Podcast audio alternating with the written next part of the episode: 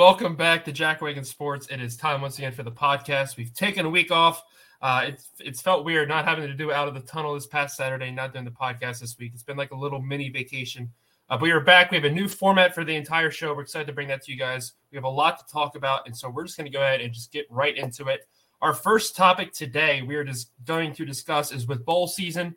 Uh, it, feels like, and I, I, think this is a general consensus around the country, is that bowl season has lost its luster the, the past few years here. Um, you know, is there is there too many bowls, especially with players opting out? And again, I don't hold anything against those guys that opt out, you know, want to sit, sit out, prepare for the draft, and so on. Uh, but it definitely takes away from the games. A, a, lot of these matchups that we're supposed to be seeing between two great teams. As soon as you take, I mean, I'm going to use a Texas Washington game as an example. I was really looking forward to that with Bijan Robinson not playing. And again, I don't I don't blame him, but it kind of takes away from that matchup a little bit. We'll have to see what Texas can do without him. Um, but we've seen that throughout the years now, and there, there's so many other matchups this year that have been impacted by players sitting out. Um, so all three of us have, have taken a different approach uh, and how we want to improve bowl season and so on. Uh, Nick, I'm going to let you go first because Slade and I, we talked about it in the group chat the other day. I know it's going to upset me. So I want you to go first. We have a calm introduction here before Slade and I start fighting. Yeah, I got you. So, um, really, like, there's one kind of big umbrella solution, I think, to the whole thing. But when you're looking at something like this, first you got to figure out where your problem's at. And I, I think we all could agree on the problem is bowl games just don't matter like they used to. Like now with the college football playoffs, that's everybody's goal. People don't look at bowl games the same. Like you used to go to a Rose Bowl and it, you know, it could feel like a, a national championship game to you, whereas now it's uh, well, you were kind of close to, you know, the college football playoffs, but you weren't there. Um, so like I said, you know that that's the big issue here. Now, obviously, how are we going to fix that? So, uh, while I think that fixing it is possible, it's definitely a whole lot easier uh, said than done. The first problem is, or you know, the first thing I want to address is making them mean a little more. so, obviously, most of the players who are, you know, your big name players are, especially the ones that are getting ready for the NFL draft. The game doesn't offer them anything other than an, an extra chance to get injured. So, mm-hmm. like you said, I don't blame anybody that's getting ready for the NFL for opting out. You know, it, you're talking about playing this one game that, in all honesty, doesn't change anything for the season. It might help, you know, your team and the momentum they carry into the offseason. But as far as how your season looks, a bowl win or loss doesn't really change a whole lot for you. So by all means, they're going to, you know, do what they need to do to go make their money. Um, and for that small portion of those players that might use it as an opportunity to go out there and showcase, like, hey, I'm currently sitting on a fifth round draft pick. Um, you know, normally I have this wide receiver that takes a lot of the touches, and I'm a running back. This is my chance to show that I can carry this team, show NFL teams what I can do. Um, but that's really that's really it. I mean, there's there's a couple teams you know, especially like the lower conferences, maybe the MAC or something that might look at these bowl games as a chance to get in front of more people. Um, you know, which obviously that's a completely different subject. But uh, for this, I'm I mainly am focusing on you know the the big schools that we think about. Um, obviously, like I said, those small ones matter, but just for the sake of not sitting here for two hours talking about it. Um, so another thing that we kind of talked about it in the group chat as a group attendance at these bowl games. There's a lot of times where you see a whole lot of empty seats. What do you do about that? Obviously, key players aren't playing. Um, you like you said, you brought up Texas. Bijan Robinson's not there. I mean, how many people show up just to watch somebody like Bijan Robinson play? Probably a decent amount. He's not there. You're going to lose some people, uh, some fans. The game isn't going to mean as much. You're going to lose some more fans. Um, and you might get put into situations where you might lose to a team where if you played them in the regular season, you should have crushed them fans might not want to come for that. Whatever the situation may be, um, you know, we're here to try to find a fix for it. So, how do we fix it? I, I think as far as making the games mean more, I, I, think that there has to be some sort of. I, I get this is difficult because it depends on how many wins that these teams get, but I think that there should be more of an aspect of trying to get rivalries, especially old rivalries that aren't really played anymore. Uh, like the Barrel of Nails game that was on the other day uh, came to my mind. That hadn't been played for a couple years. Some players might not even realize it was a thing. They found out about it, and it kind of gave them a little extra hype for that. So I think if we can get more rivalry games, especially old rivalries, don't get to play often, Um, that'll obviously bring a little more to it. As far as the fans go and the attendance, I think that if you can find a way to up the attendance, um, even if you don't necessarily change the meaning of the games for these players and these teams and these coaches, I think that that can change the game as a whole. Like when you get a full crowd, especially say you get a crowd that's half and half, and when the momentum's on one side, the crowd seems like it's a home, you know, a home game for them, and then the next, the other teams on an um has some momentum, and now it sounds like a home game for them. I think that can cause a better product on the field, which in turn will continue to get more attendance and yada yada. So I kind of focused on the attendance aspect of it because let's be honest, it, it's not easy to make these games more important. Um, so just a little idea, I had some sort of monetary incentive for attendance base in games. Like you go in and maybe when you scan your ticket, like somehow it would register like you're a fan of this team or you're a fan of this team. And then uh, just something small like a $10,000 scholarship reward for the team that has the most attendance at the fans. That's going to cause more fans to want to come because you know students and alumni and all that when it comes to helping out their school like that's just going to give a little bit of an extra edge so that was kind of my like one simple thing that we could do here um, get the attendance taken care of get some rivalry games in here and you know just see where that goes um, but I'm, I'm definitely interested to hear because i know i could have gone a lot of ways with this so i'm intrigued to hear uh, what you guys have to say about it yeah uh, before i throw it to slay i just want to add a, a little bit on to what you just said um, I think the schools themselves need to do more to get fans to the games. Uh, yes. One, I, I don't think we need to be playing a bowl game in the Bahamas. I understand that's really cool and it's a lot of fun to send players there, but families and, and people can't afford that. They're not going to go travel yeah. there. And again, it, yeah, it's really cool to go play in the Bahamas, but at the same time, you, you, know, you're not giving a lot of people a chance to go to that football game that want to. Um, but I, I think schools need to do more. Listen, they're getting a lot of money, especially the winning side, from going to these bowl games. Uh, two hundred twenty-five thousand dollars is the less, the least amount that any bowl game is paying out. That is the Bahamas Bowl. Um, you can't tell me some of those schools can't take that money. Hey, let's pay. Let's send a full student section to the game. Uh, I, again, I understand the Bahamas is a little difficult, but for the U.S. based games, I think that's definitely a possibility. Hey, let's yeah. get some get some of our our people there. Let's you know get loud, like you just said. That'll definitely help the games themselves. Um, and I, will talk a little bit more about my ideas here in a minute. But I, I think the schools themselves need to get involved with sending yeah. people to the bowl games. Uh, I mean, we saw it with the all the other uh, D2, the FCS, all those championship games we've seen so far. Schools are sending a lot of students down there, you know, to basically fill out a full student section.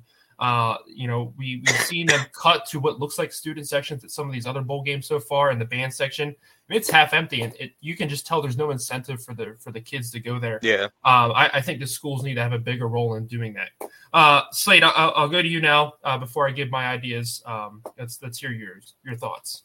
Yeah. So first, just are you guys able to hear me? Okay. Yeah. Yeah. yeah. Okay, so I'm going to start with the negatives of the bowl season to begin with, and then I'll go into some of the things that add on to some of the fixes that Nick has already offered and, and that you kind of added to. Uh, the first thing is, I am just tired of seeing six and six teams play against another six and six team for a bowl game in wherever. I mean, you have two East Coast teams playing on the West Coast where mm-hmm. their fans aren't going to and yep. you see that there's maybe 15,000 fans in the, in the stadium and this might be like 5,000 of the people that live in that area that are like oh you know what like we get to go to one game a year it's super cheap to get to because nobody's mm-hmm. buying tickets for it mm. um and and it's always like a Tuesday so like you have two yeah. six and six teams play on a Tuesday in Idaho um it's these teams should not be missing any team that's six and six should not be missing Christmas with their family or just in general to go play a game that means nothing for them. Mm-hmm. Like you said, a lot of these games don't pay a lot. Um, two hundred fifty thousand dollars for the Bahama Bowl game that pays the fees of what it costs to get the team there and back.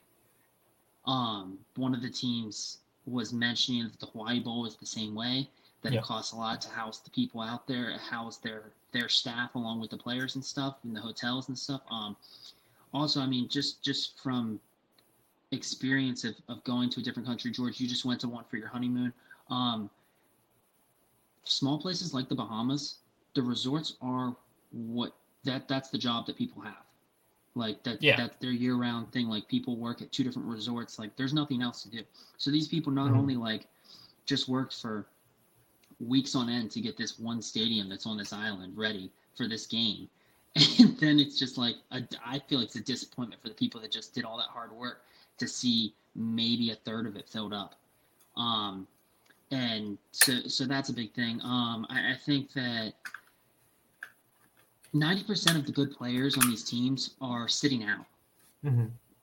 If if they're not in the playoffs, they're sitting out. I mean, we saw something that I definitely did not think this was going to happen. Bryce Young and I forget who the other Alabama. Will were, Anderson. I Will Anderson, yeah. they're- yeah, that they're that they're going to play. Um, I, I in recent years here, I haven't heard something like that of of these two very very talented players that are easily top players. Yeah, at as I their say, I think they're both projected like top five, top six.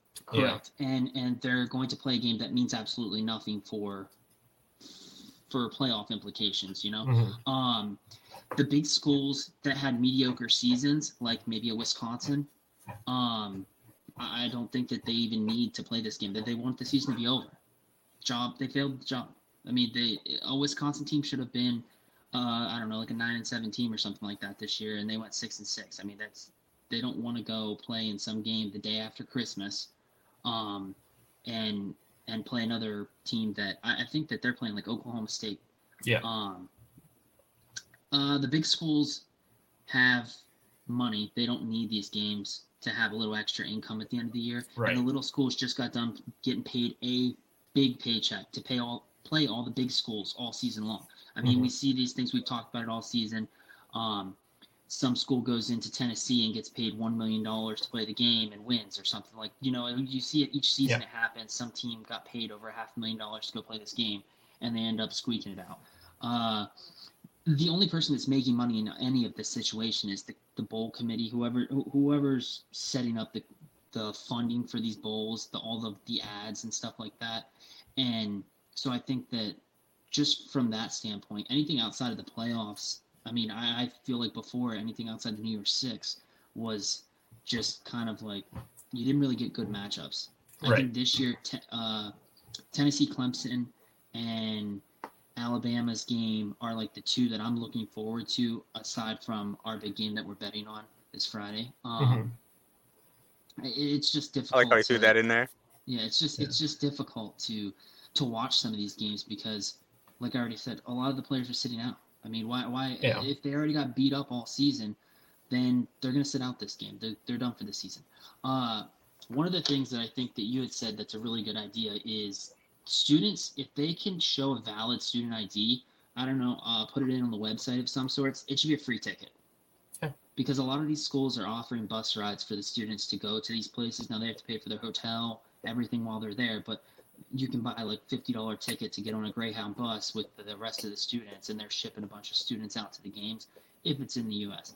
Um, I, I just think that that makes a lot of sense. I mean, even if they sell only fifty thousand people are going to go do this, I mean that's fifty thousand more than the hundred thousand open seats at some of these games that we're seeing. Um, Yeah. So, so that's just just my thought. I, I mean, I don't think that. I think the main point that I want to make here is that nobody that went 500 on the season should be missing Christmas to play a bowl game. Yeah. No, uh, I, I 100% agree. I thought you were going to bring up your, your, the things you said the other day about uh, teams that have a player sit out can't play. Um, but no, uh, everything you just said there, I, I 100% Nobody's agree with. agree with that. Uh, yeah. Um, I, so I, I brought two solutions forward. One is to fix bowl games, uh, and one is to almost just completely get rid of them. Uh, so, it- to my idea for fixing bowl season, um, one players get paid to go to the bowl games. Uh, we see now with NILs, it is legal to get paid. Uh, I think if your team is able to make a bowl game, uh, players should absolutely get some of that payout from the bowl game, whether you win, lose, whatever. I don't care. Uh, that should help incentivize some of these players. Now, obviously, again, we said it was surprising with Bryce Young and Will Anderson. If you're a guaranteed first round pick, yeah, it's going to be very hard to tempt you to stay unless it is for a national championship. But maybe those guys that are projected fifth, sixth, seventh rounds, maybe uh, that are kind of thinking about it. Hey, you're going to get paid. All right, I'll go ahead. I'll, I'll play one more game for my coach, so on. Um, I, I think players absolutely deserve to get a cut of the winnings. Coaches get a cut of the winnings. Coaches get bonuses half the time for making bowl games. Again, like you said, you're going 500. That shouldn't be celebrated. Um, but here they are. They make a bowl game. They win. They get a huge paycheck from that. I think the players deserve that as well. Um, I think we need less bowl games. We have 43 right now, including the national championship. I think that is a little outrageous. Um, listen, I, I'm I understand a lot of these places need the tourism, uh, but like we're saying here, a lot of these bowl games don't get much attendance. I, am sorry, I don't need to see a, a, Birmingham Bowl. I don't need to see a Bahamas Bowl. I don't need to see a Fenway Bowl. I'll, I'll never stop saying this. Playing bowl games in baseball stadiums is stupid. Um, so I, I came up with a plan. So you, you have nine playoff games with the upcoming format. Um, I think you have 20 bowls outside of that. You, you have that that's it. You have 20 bowl games. Uh, the top two from each conference, uh, and if say Georgia goes to the playoffs, you take the next team, so the third place team from the SEC. Everybody moves up a spot if that makes sense. Uh, you get 20 bowl games. That's it. Um, you you have to finish the top two in your conference. We're seeing a lot of these uh, conferences now. Uh, the Pac-12 has done it. The Big 12 does it. Uh, it's announced that the ACC and the SEC will be doing this. I'm assuming the Big Ten is following suit as well they're getting rid of divisions. It's your conference championship game is going to be number one versus number two, and so I think that'll help lay this bowl format out to easily. Easily, uh, like I said, the top two that are not in the playoffs they get to go to the bowl game. Um, that makes you work a lot harder to get there, and it makes a lot more rewarding once you do. Hey, you know we missed the playoffs, but we've had a really good season. We finished second in our conference, and here we are. We get we get to go to a bowl game now. We've actually earned this. We haven't just lucked into you know, a six and six record. Um, and again, it's been very exciting to see a lot of these teams like UConn and, and Kansas. Hey, they they're bowl eligible for the first time, and I applaud their programs because they are coming from basically the bottom of the barrel, and now they're they're going to a bowl game. But that Myrtle Beach Bowl was one of the worst football games I've ever watched. Uh, UConn could not move the ball. yeah, congratulations, you made it there, but god damn, that was awful to watch. And a lot of the there have been some great bowl games so far. The Toledo Liberty game last night was a lot of fun to watch. It was back and forth. Toledo had a great second half comeback. And there has there have been a few bowl games, but there's also been like the Las Vegas Bowl where Oregon State just mopped the floor of Florida, and and uh, the Myrtle Beach Bowl, like I mentioned, there's been plenty of bad bowl games to go along with it as well. Um, so that's that's my way to improve bowl games. Just cut it in half, basically. Um, my my plan to basically get rid of bowl games uh, is adopt the FCS playoff structure. Uh, you have 24 teams, 10 conference champions make it, which works out because we have 10 conferences in F, uh, uh major Division One college football. Um, so 10 conference champs, they instantly make the playoffs. I don't care if you're the MAC champion or whatever. You are now in the playoffs. You have a chance to win. Uh, and then you have 14 at-large bids. You can do that rankings however they want to do it. That, I believe that's how the FCS does it. Whoever is in the top 14 that's not a conference champion just gets in. Uh, the first two rounds are played at the higher seed. That gives the number one seed a chance to play one game at home. Um, and then the semifinal and final rounds will be played at a bowl location. That is your New Year's Six bowls. Um, and then you just take a random location for your championship game. I think that is the best way to do it. Um, uh, we are begrudging against the, this 12 team playoff format that we're expanding to. And it's just 12 teams is so stupid. Like it, it is v- very, very dumb to have a 12 team playoff. And I, I, don't agree with that aspect.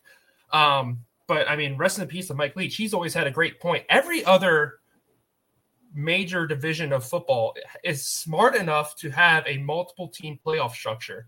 Yet the FBS drug their feet for years just to go to the four team playoff and now we're expanding to a 12 team playoff, which makes less sense than anything.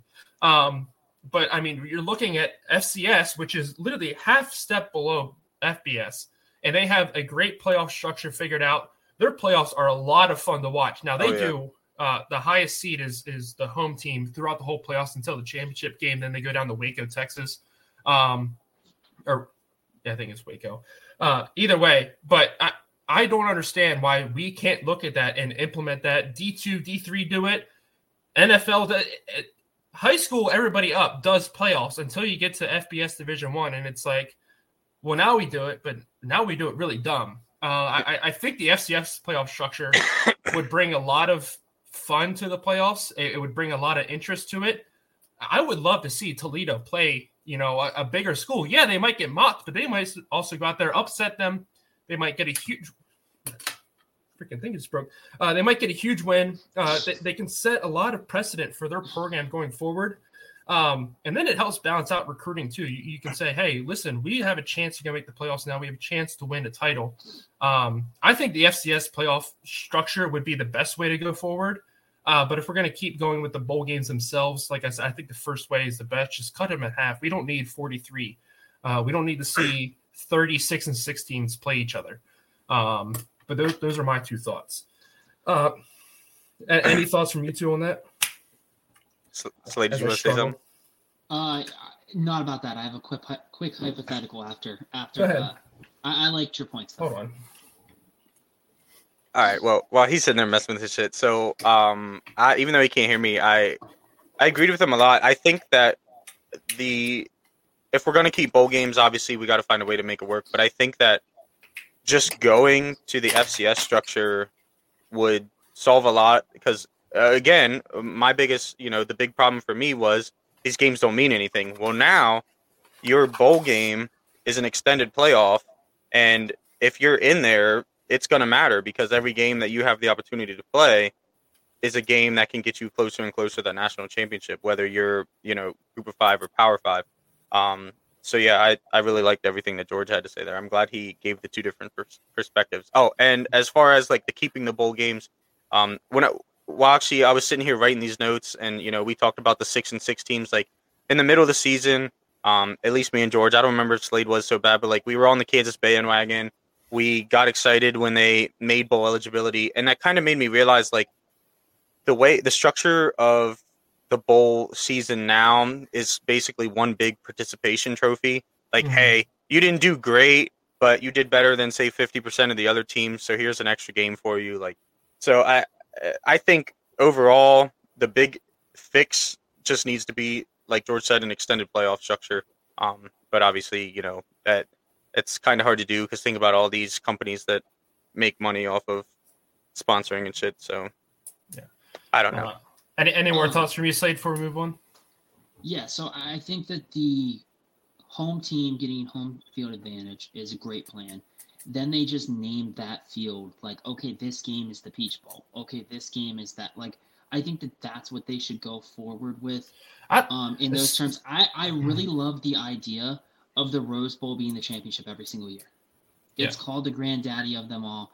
Um, yeah. I, I, really like that idea. I also think that maybe you keep um, you rotate those six uh, New Year's Six, but well, I guess it would be the five other ones, right? Um, mm-hmm. you rotate those through the semifinals, basically. Then, like the, the, you can play the semifinals at those locations or whatever, but like the TaxSlayer bowl doesn't need to be at that specific state. Like if these companies want to sponsor these things, they can mm-hmm. sponsor, but it's going to be at the shoot, the horseshoe, or it's going to be at uh, what's Alabama Stadium called, whatever. But anyway, Bryant um, Denny, yeah. Yeah, so I just think that that's what they need to do going forward. Also, I mean, if the playoffs were the 12 team format and the conferences were the way that they're going to be here in the future, I mean, can you imagine we would have seen Ohio State and Michigan play in the regular season?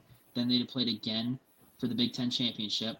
If Ohio State closed the gap or even won by a few points, they'd have both went to the playoffs. Mm-hmm. And I mean, we would have seen we would have seen them possibly play three games in one season, which would be ridiculous. I mean, same yeah. if you got to see Georgia, Alabama, or or any of these teams. I mean, yeah, uh, just the like you said with just na- renaming like the, the playoff games as bowl games. The, like so, my proposal: the first two rounds are the higher seed. I wouldn't just name like the, the second round game hosted at Georgia like the TaxSlayer Bowl. I I would rather just keep it. Hey, this is the playoff round, and then like I said, the quarterfinal, semifinal, and the finals. Yeah, okay, we can name that.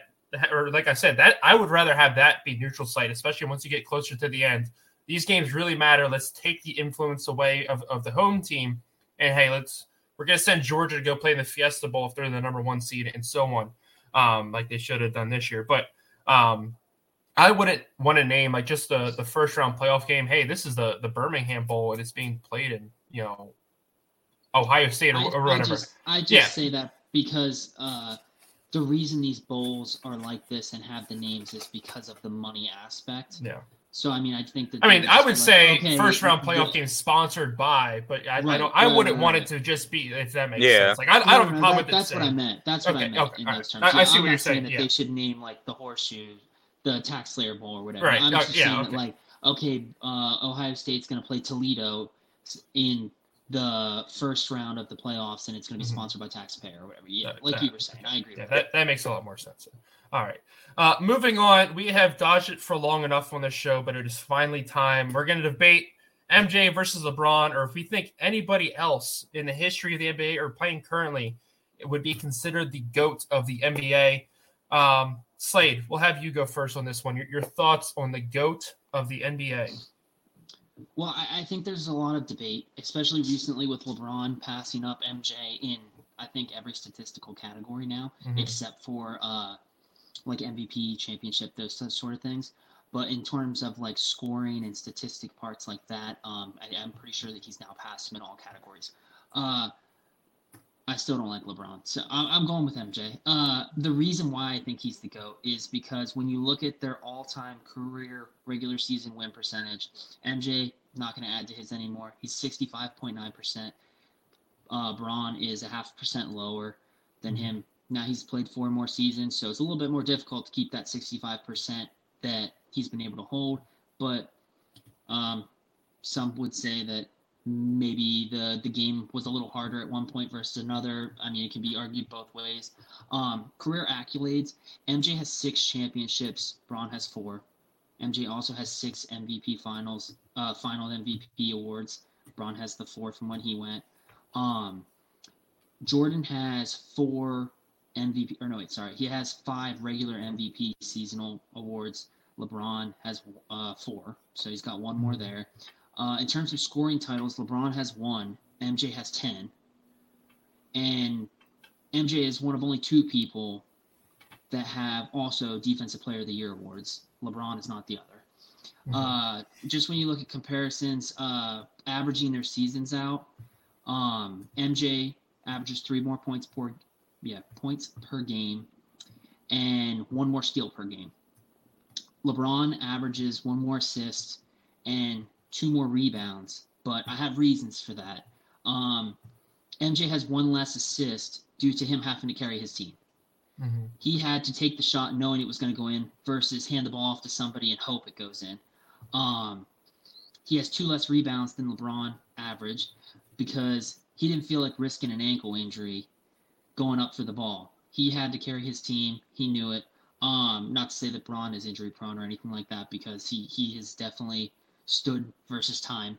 But um, yeah, and I and I just think that in terms of a lot of these different accolades and stuff like that, I think it was a much more aggressive style of play when MJ played versus when LeBron played. I mean, just blowing in someone's ear nowadays is a technical. I mean, you could punch someone in the face at some points in these older games and they were okay with it. So I think that a lot of these reasons are why I put MJ over LeBron. And also just because I don't like LeBron. Yeah. Uh, I, I'm also for Jordan, but I, I I'll give my future, who I think could possibly take over as the goat. Uh, the the only reason I didn't even bring championships on, into the argument just because I feel like championships are a team aspect. I did bring up the, the MVPs and the Finals MVPs, like you had already mentioned, um, and I put those two head to head. Uh, and again, yeah, LeBron James, he does he has passed Michael Jordan in scoring, uh, more assists, steals, field goals made, field goals attempted. Um, he is also, interestingly though, uh, between leading the, the league in all time field goals made and field goals attempted, he's not in the top 10 of field goal percentage. Uh, but he also leads the league in turnovers, in, in career turnovers, more than Russell Westbrook and James Harden, which I thought was surprising. Um, but between the two, if you look at it as well, um, LeBron has also already played five more seasons than MJ. Um, MJ averaged more points a, a season than LeBron did. Uh, MJ averaged 20 or 2,153 points per season. Uh, LeBron has averaged 1,883 points per season. Um, so yeah, while while he has passed uh, MJ in a lot of these aspects, um, it's because he's played five more years in my eyes. Um, if Jordan wanted to come back and play at the Wizards, I don't think there's any question as to you know where he belongs on the on this list. Um, but the, the other way I looked at it is who, who has done more for the game of basketball? I, I feel like, and I was thinking about this more earlier. I think the age of social media has ruined LeBron's legacy, uh, almost to the point where you know, anybody can pick up the, their phone and, and say a lot of these things on here. Um, LeBron can go on Twitter and run his mouth, and I don't mean that in a bad way. Everybody has the right to do that, but it's led to a lot more controversy for him. Where back in the day, MJ was doing a lot of stuff that nobody knew about because nobody could get on Twitter and say, "Oh my God, I just saw MJ doing this and this." And you know, eh, for years it was kept under wraps. And again, it's never been proven, but MJ was benched for a year or basically suspended for a year. That's why he went and played baseball for gambling and all, all this other stuff. Jordan's legacy would have been, I feel like, in a lot more question had social media been around back then or, or had he been playing now and had to deal with a lot of these things. I think LeBron does get a lot of undeserved hate at times because of just the way social media works and, and how everything kind of revolves around him. If you think about it, are there things that he's done that's questionable or, or annoying? Yeah, there's times where I just turn off my phone when I see LeBron pop up. But again, I, I feel like it, it's a lot of unfairness just because of the age that he's playing in now. Um, you know, back in the day, people used to compare, okay, well, this guy's going to be the next Wilt Chamberlain, this guy's going to be the next Dr. J, and so on. And it wasn't really a problem. And then all of a sudden, here comes LeBron as the internet starting to boom, and everybody's like, this guy's the next MJ. And everybody's coming out defending MJ. And it, has got him a lot of undeserved hate at times, but he's also done things at times to deserve that hate. And I feel like that's what has tarnished his legacy so much. Um, not I mean, again back to my original point. I'm not saying MJ hasn't done great things for the community or gotten a lot of people involved in basketball. I, I just remember everybody growing up wanted to be like MJ, and I don't know a lot of people now that want to be like LeBron, like kids growing up. They, they want to be the next Steph or you know somebody who isn't always getting the hate because of just the way social media treats them. I, don't know if that point makes sense. Uh, but I'll let Nick go ahead and defend LeBron for a minute uh, before I give who I think is the future, you know, or could possibly become the future GOAT in the NBA. Yeah, so I'm glad you guys brought up a lot of the points you did. It saved me some time. You read out some statistics there, uh, so I appreciate that. Um, no, really, uh, I think it might have been said, but steals is the only thing that LeBron has less of uh, than Michael Jordan. LeBron has played five more seasons, 316 games more. Um, at least at the time that I looked, I don't know if I, it said that it was accurate to this season, so I'm gonna assume so. Um, hopefully, but uh, yeah. So I do want to start out before I really say anything else and say that I actually hate the goat debate. Um, I sent a video to you guys on Instagram a while back that said the only true goat of their sport is Wayne Gretzky. Um, I, I don't, I, I haven't heard anybody ever say that he wasn't. Um, whereas there's a debate for anybody else. But the reason I hate it is the main reason, not main reason, but one of the big reasons that both you guys brought up and that's just the fact that it was two different eras. Um, Michael Jordan's era was more defense, more physical. It was harder to score, whereas LeBron's era in this current era is more. It's harder to score more than the other team because mm-hmm. points come so much. It, it's hard to see a game where both teams don't have over 100 points. It's just completely different eras. Now, with all that being said, um, one thing that you guys uh, you did bring up the finals records, um, which I was surprised it didn't go the way I, I thought it would. When you guys brought up uh, the Jordan's final record, you did mention um, Jordan had six rings, Bron had four. A lot of people like say, "Oh, well, you know, Bron lost as many as Michael Jordan won, and Michael Jordan never lost the final." Um, Michael Jordan also lost more first rounds. Bron didn't lose a first round in the playoffs till last year. I always thought that was kind of funny, like as if losing in the first round was somehow more impressive than losing in the finals. Um, but regardless, when you get to the playoffs, it's good competition. Um, it's really hard to go by that. As far as series records in the playoffs, they're actually a lot closer than I thought they were going to be. I thought Jordan was going to have a way higher win percentage as far as playoff series go. Um, but it's actually Bron is 36 and 10 at 0.78, and Jordan was uh, 30 and 7 at 0.81. Um, like I said, I was very surprised by that. LeBron dominates in almost all statistical categories, mainly because he's played a long time. And I don't think that people give that enough credit. It is hard to play any professional sport at a high enough level to play for. He's played basketball in the NBA longer than he hasn't in his lifetime. I think. I'm mm-hmm. pretty sure that's great. Maybe I'm thinking of Tom yeah, Brady in the NFL. I think he, yeah, he was, no, he was a he turned pro at 18. Yeah, cause, yeah, because he would have been 18. Yeah, so, yeah. um, you know, which that longevity self, like people always say, like, oh, well, it's because he takes these, you know, these games off or whatever. Jordan wouldn't have done that. I understand. Um, I think that the league is more of a business. What not think? I know the league is more of a business nowadays than it was back when Jordan played. Um, this man spends $10 million a year on his body to make sure that he can continue to keep playing at a very high level. Um, so just, you know, one of those things where you can't really measure that.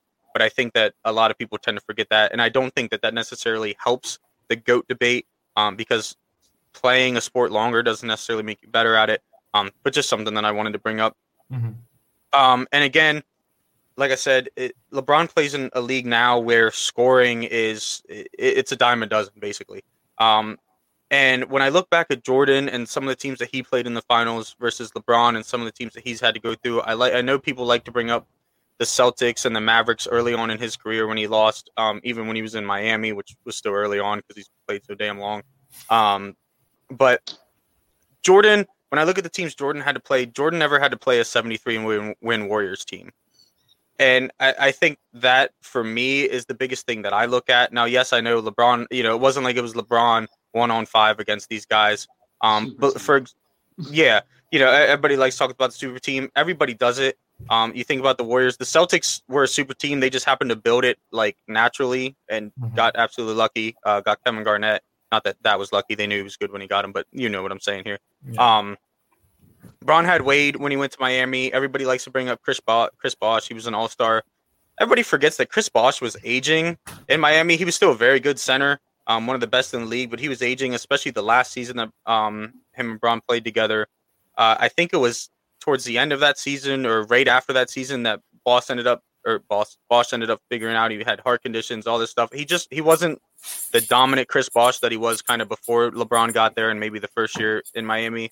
And then the other one is Kyrie and Kevin Love in Cleveland. Um, I, will give Kyrie the, the credit all day. Kevin Love was not no dominant Kevin Love at any point in time when he was in Cleveland.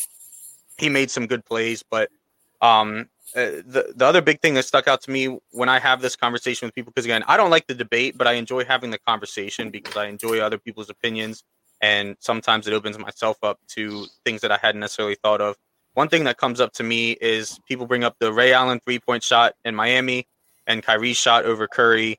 Uh, I forget 2017, I think it might have been. Um, and let's not forget, like uh, Slade brought up a good point that Michael Jordan was usually the guy that the ball went to at the end of the game when a game winning shot to be made. But there are stories. There's one that Michael Jordan told. He might have told it on the Last Dance. Um, it might have, yeah, the Steve Kerr shot. Um, so like it wasn't that it didn't happen with Jordan. I just feel like more times than not, Jordan had the ball shooting that final shot and it worked out in their favor. Um, but I, I did appreciate that you had brought that up, like I said.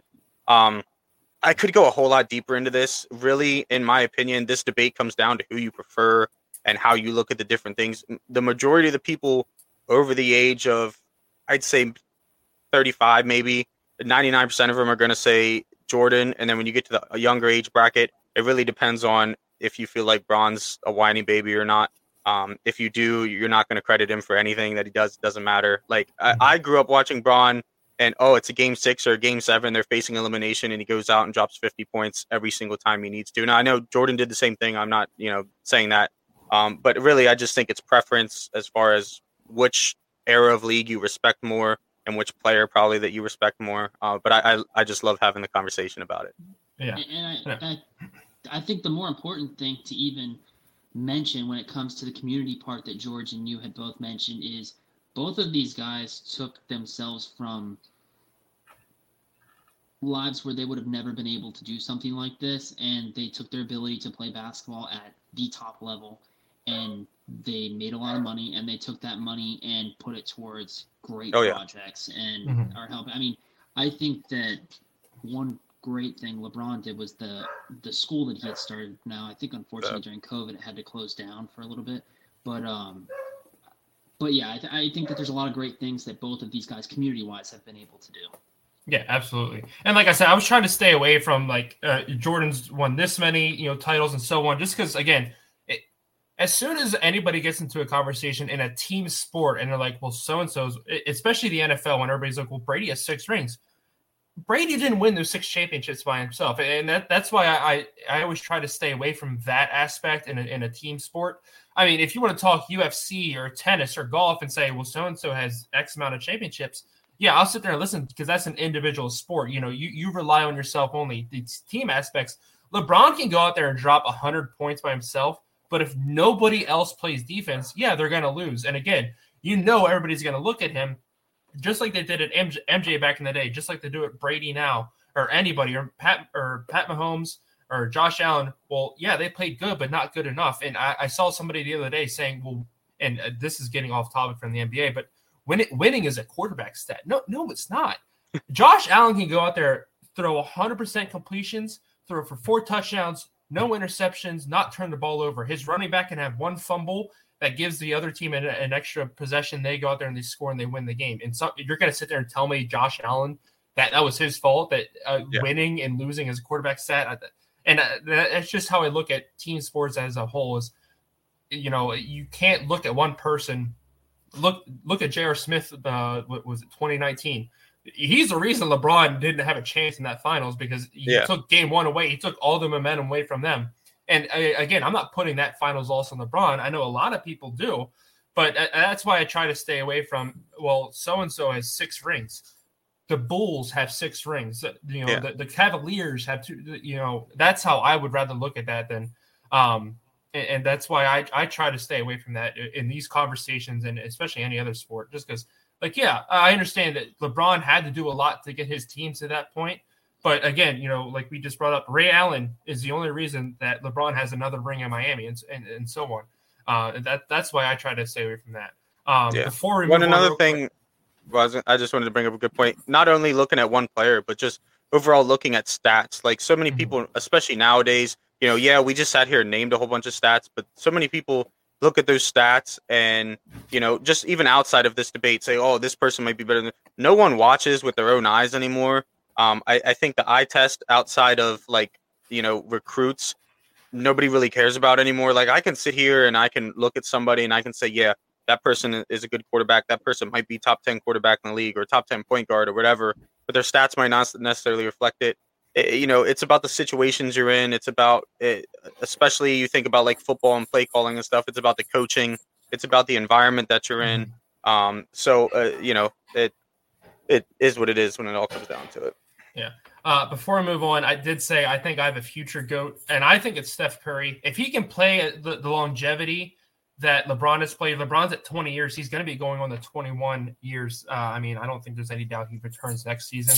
Uh, if, if, Steph Curry can stay healthy and keep that longevity that LeBron has, I think he absolutely has a chance uh, to put up a lot of the same, same stats, if not better stats, than LeBron has.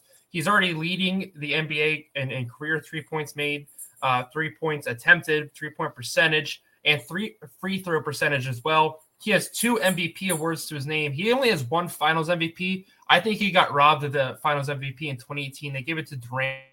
I think he deserved more. Uh, he had a lot better stats in that series, and I, I think he kind of got you know gypped out of it. Um, but again, this is a, a, Warriors team. Yeah, they're struggling this season, and I, and I, understand a lot of the teams in the West have called up to them. You got the Suns, the Nuggets are looking really good this year so far, um, and, and, so it's going to be very hard for him to win more championships or in that team alone. And again, like I said, I the reason Curry probably won't ever get put in that conversation because well, he doesn't have four finals, he doesn't have six finals, and so on. But I, I think those stats alone, he's you know seventeen thousand points behind LeBron. But again, he's six seasons behind LeBron. Uh, if he can continue this pace, I think he can catch up to LeBron, if not you know pass him or Michael Jordan for that matter.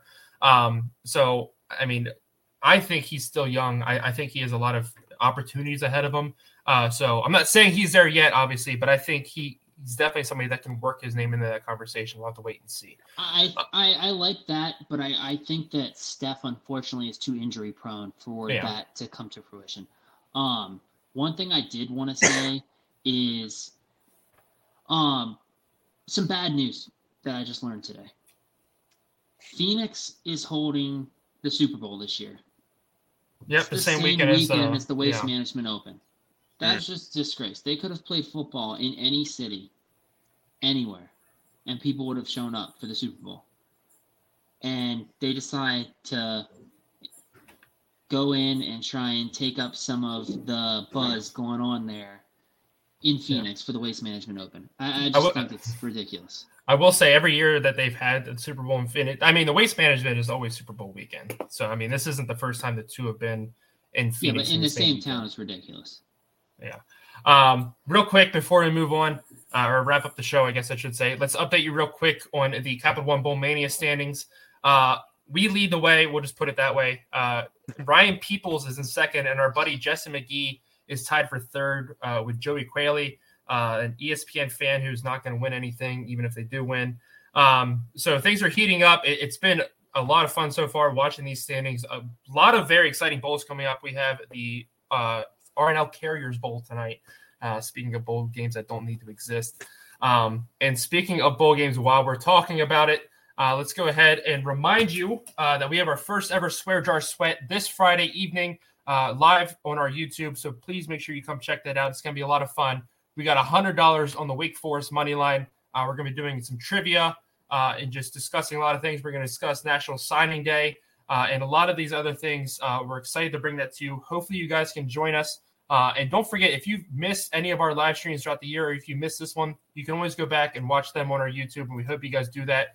Uh, thank you very much for checking us out. We hope you guys enjoyed the new show. Uh, don't forget to join us on Friday. We will see you there. Have a great rest of your day. See you guys. See you guys Friday.